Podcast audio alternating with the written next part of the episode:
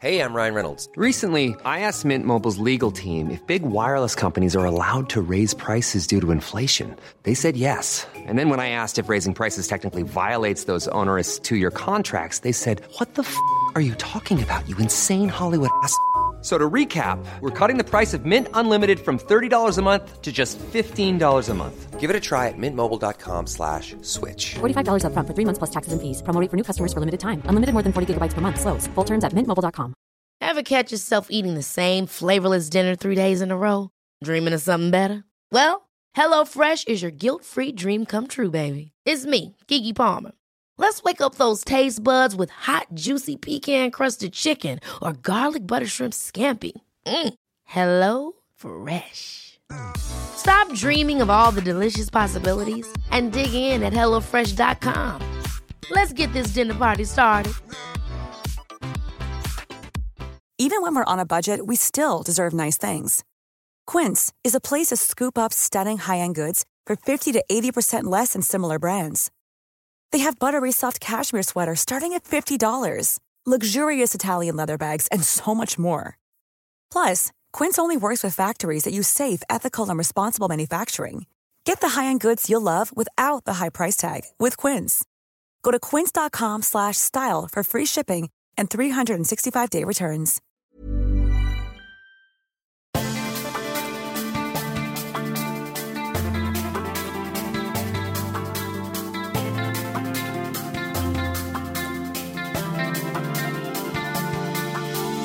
Welcome to the Storytelling Lab, where we break down how to get to the heart of your story and the hearts of your audience to leave the greatest impact possible. And now, here's your host, a filmmaker and competitive storyteller, Rain Bennett. What's up, my beautiful people? Welcome to another episode of the Storytelling Lab, where we help you break down the art and science of storytelling. My name is Rain Bennett. I am your host, and my job is to help you deepen your connections, increase your sales, and serve your audiences better. Every Monday morning, I send out a storytelling tip to my email subscribers, and I talk about how I have used it in my own storytelling for my clients and for myself, and I leave you with tangible advice on how you can apply it to your strategies. If this sounds like something that would interest you, go ahead and sign up for the newsletter at rainbennett.com/weekly-storytelling-tips. Again, that's rainbennett.com/weekly-storytelling-tips. This podcast is a 6 Second Stories production. 6 Second Stories is a video marketing agency that helps you tell heartfelt stories to maximize your impact in minimal time. Find out more about what we do at sixsecondstories.com. Hello, all my compelling storytellers out there. Welcome back to the Storytelling Lab with your host, Rain Bennett. That's me. And guess what? Today is another solo episode, but not just any old solo episode, a very special one, because today is Thanksgiving. This is the week for giving thanks. So today is a special episode where we're going to talk about actually the fears that prevent us from telling stories. The mental blocks that prevent us from telling stories or being the compelling storytellers that we want to be, or ultimately accomplishing our dreams and goals. However, we're going to flip the script on those fears, because we're going to talk about why we should be grateful for those fears. And what we're going to learn today is that really everything comes back to identity, to how we see and view ourselves, to how other people view us, to how we want other people to view us. It all comes back to the association that we have with ourselves, the story that we tell ourselves, our identity. I cannot reinforce that enough, is that everything comes back to that. Now, here's the good news. You can alter that. You can change that. It is not set in stone. One of the things that I hear most often when it comes to identity and how we view ourselves is something along the lines of, well, I just don't consider myself to be a storyteller, or, oh, I'm just not that creative. Something along those lines, and I hear it all the time, and it's false. And it's fear-based, but that's okay, because we should be grateful for our fears, because fear makes us human. And being human makes us a storyteller. So the good news is you're already a great storyteller. You just have to practice and train those muscles. Speaking of training those muscles, we have a special announcement today, because I have created a product that will help you practice and train those storytelling muscles. We have created and launched this week the Storytelling Workbook for Beginners. The thing about this that makes it so effective is that there's two things that you need to be a compelling storyteller, especially when your identity and that voice in the back of your head is telling you that you aren't a good one. One, you need to understand the story structure that makes a great story. They're all based off of the same essential structure. There's different ways we can look at it and different perspectives on it, but it's essentially all the same thing that all great stories are made of. So understanding story structure so well that you can see opportunities, endless opportunities throughout your day to tell great, compelling stories. And then number two, consistency, a regimen, a practice schedule, working that muscle day after day so that you get better. So in this workbook, we have very simple 4-part program that helps you establish all the things you need to tell a great story, and then distribute that great story. So we need to understand the people, who is it about? The problem, what are they struggling with? The purpose, what we aim to get out of this story, and the platform where we are going to distribute it. So if you are interested in this, if this storytelling workbook for beginners would help you, please visit my website at rainbennett.com or go to Amazon. You can find it there and buy the book today. It will give you the chance to tell up to 100 stories. And I promise you by the end of that book, you will be an awesome storyteller. Okay, so before this episode, I polled my audience and I asked the question, what are some of the fears that prevent you from telling your stories? And I got several answers, but maybe not so coincidentally, they all seem to swim around the same area of the fear pool, if you want to call it that, right? They all seem to hover around the same central themes. But I wanted to take today's episode to talk about those fears and how we can just work through them and hopefully even break them down and destroy them so that they don't plague us forever and don't mentally block us from telling our stories and accomplishing our goals. Okay, so the first thing that came across when I asked people what they were struggling with was, I just don't know where to start or how to organize my thoughts. Knowing what the first step would be and where to go from there, that would be so helpful. So this is exactly what we just talked about with the Storytelling Workbook for Beginners. Knowing where to start and how to organize my thoughts. The way I look at thoughts is like, it's kind of like a jigsaw puzzle, and you got to dump them all out there on the table or on the floor, wherever you're doing the puzzle. And just like you're dumping out all the pieces, and it gets real messy and you can't see anything or understand how it all goes together, but you just got to scatter them out there and spread them out there so you can have a top-down perspective and look at them. Then you start to see patterns, right? You start to see, oh, that's an edge. Oh, that's a corner piece, and I can build from that. Oh, all of these are blue, so they go together. And you start to put those patterns together in creative ways, and the image starts to emerge after that, right? So similarly, when you're thinking about your stories and you don't know where to start and you need to organize your thoughts, you just got to dump it all out there and then whittle it down. And a really great thing to do that is understanding what the flow of good stories are, what the structure is to follow. And then once you get it in that general structure, then you go through and you cut the fat. You look at any redundancies that are there. You look at anything that maybe sounds cool to you, but it's extraneous information and it doesn't get you from one point of the story to the next point of the story efficiently and effectively. If it's not completely essential to that story, you can lose it. So all you need are the pieces that lead you from 1 to 2 to 3 to 4 to 5 down the story. And anything else is just fluff and you can cut it. But first, you have to get organized by understanding structure and dumping all your thoughts out and putting those together in that structure. And then you can condense and make that story tighter and more efficient. And then secondly, to that point about, I don't know where to start. The point is just to start. It helps if you have a structure like we have in the Storytelling Workbook for Beginners, but just to start, right? You will get better. The biggest hurdle that you will face is just that first step. You're never going to climb that mountain if you don't take the first step.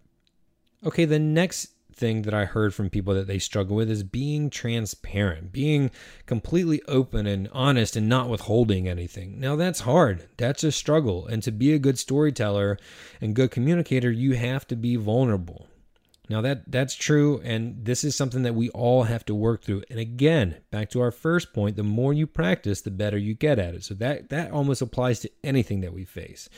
But there's a trick here. There's a key here in terms of telling your story and being able to have the courage and cope with the vulnerability that comes along with it when you're really telling, something that you struggled with, or maybe a dark secret. And usually that comes from, and this same person that sent that feedback said that I hope my story would reach someone to help them instead of possibly being judged by the circumstances. So being transparent, you're worried that you may be judged. You're struggling with saying all the pieces and being completely open and honest. But that key that person said was hoping that my story would reach someone and help them. That's the point of it, right? You're not just telling a story for yourself, are you? And if you are, that's not the right reason, and there won't be any longevity. The point of sharing stories is to help someone else, to give them guidance, to give them hope, to show them a way out, right? To make an impact on them. Even if you're selling a product, the point of you telling a story about that product is to help the people that you serve. That's what we're all here for. So in order to get through that and be able to be transparent, you have to fully put the focus on that other person that you're seeking to help. And think about it. If I helped that person, would I be able to navigate the vulnerability that it took for me to share that story? Well, it certainly would make it a lot easier, right?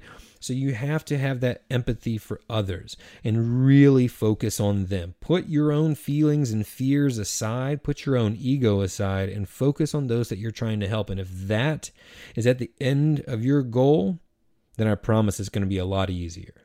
Okay, so the next thing that I heard that I thought was really common and actually very interesting was fear of alienating others, either being exclusive or pretentious or overly proud, like I'm sharing my story so I feel like I'm better than someone else, or offending others, showing pictures of dead animals that I've killed to vegan friends. This is someone who had picked up hunting and fishing later in their life, and they want to share these stories. And then answering to commentary. I only want to share and forego doing so because I don't want to be bothered by responding to comments. And I feel sometimes like sharing my story diminishes the experience. I'd rather just do the thing and not let documenting it take me away from the moment. That's a really good point. And there's a few things that we got to dive into there. So let's start with that latter one. It's okay to just experience something. Not every story needs to be told. I'll say that again. Not every story needs to be told. Sometimes you just need to experience it. Now, I will say this. I have a journal, and you can actually use the Storytelling Workbook for Beginners for this, but I have a journal, and every day I write down one story from that day. Now, I don't share all those, and I probably won't share 90, 95% of those, but it keeps me working that muscle. It allows me to see stories that I can tell at a later date if I need to, but really, the most important part is it allows me to preserve my memories. So a year from now, I can look back at October 13th, 2020 and realize that I had this moment, this significant moment with my daughter that I would have forgotten because it wasn't a huge moment. It wasn't a graduation or first steps or something like that. It was a moment where we were raking leaves out in the yard and just we understood each other, whatever that might be. It was just a small defining moment. Well, sometimes those moments are the most profound. But if we can't keep those preserved somewhere, we will lose them. So you don't have to share every story publicly, but working on telling that story and seeing opportunities for stories and seeing the transformation that happens through a story, I think that's very important. Now let's go back to the second part of that, which was offending others. Showing pictures, in this example, the person said, showing pictures of dead animals I've killed to vegan friends. So let's go back to that person's first half. Alienating others, either being exclusive or pretentious or overly proud or offending others, right? In this case, this person said showing pictures of dead animals they've killed to vegan friends, which, hey, you're being considerate of someone else. That is a virtue. I applaud that. But I will say everyone out there is living their own story. You're living your own story. And just like every story that you have doesn't need to be shared publicly, every story that you tell is not for everyone. So back to when we talked about the beginning of this, about having empathy for who you're trying to serve, this is another chance where you really need to find who you are talking to. Find who you care about and who you're trying to impact. You have to carve out that audience. It's not for the general public. It's not for all of your followers.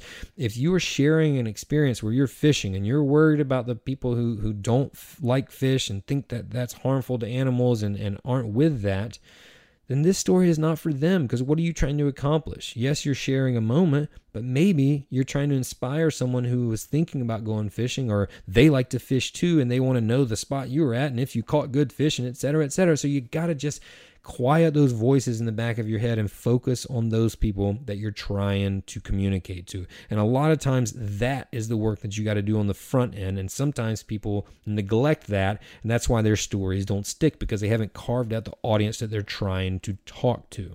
Not every story is for everyone that you have to tell. Okay. Find your audience and communicate directly to them.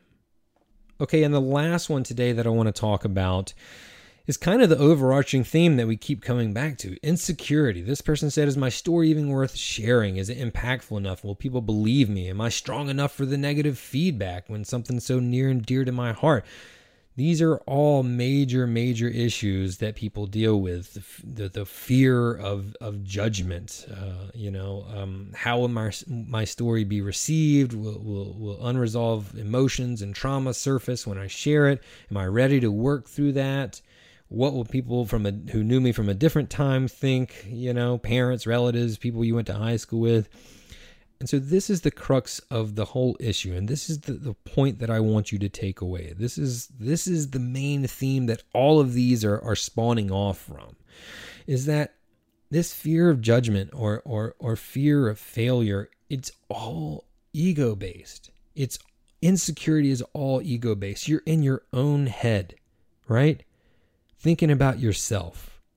You hear this all the time, is that you're not the hero of your story. The people you serve are. You should be the guy that comes along and helps them. If you're truly focused on other people and focused on who you can help, those things fade away. I won't say that they're gone forever, but it makes it a lot easier when you flip that switch and focus on the people you're trying to help. And it is just a switch. You can flip it. You can just say, I'm not really worried about me. If people get upset or people don't like it or if you get negative feedback, then it's not for those people. The only people you need to be concerned with are the people that you're aiming to serve. Now, if their feedback comes, I do encourage you to listen to it.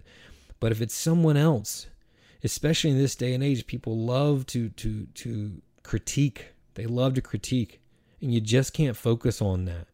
You just got to focus on who you're trying to serve. Start, take that first step, and keep working that muscle.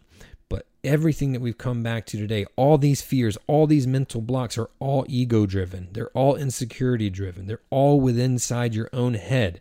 Okay. They have nothing to do with your ability, nothing to do with what you have access to, only the story that you're telling yourself. So to get rid of those blocks that are preventing you from telling your authentic stories, you have to change the story that you're telling yourself. It's as simple as that. And while it's simple, in theory, it is difficult at times, but that takes us back to, again, I think this is the third time I've said it, that you just have to start, you have to keep practicing, and you have to keep the focus and the goal steadily on those that you aim to serve and the impact that you wish to have on and in their lives. Here's the thing, people. The reward is much greater than the risk.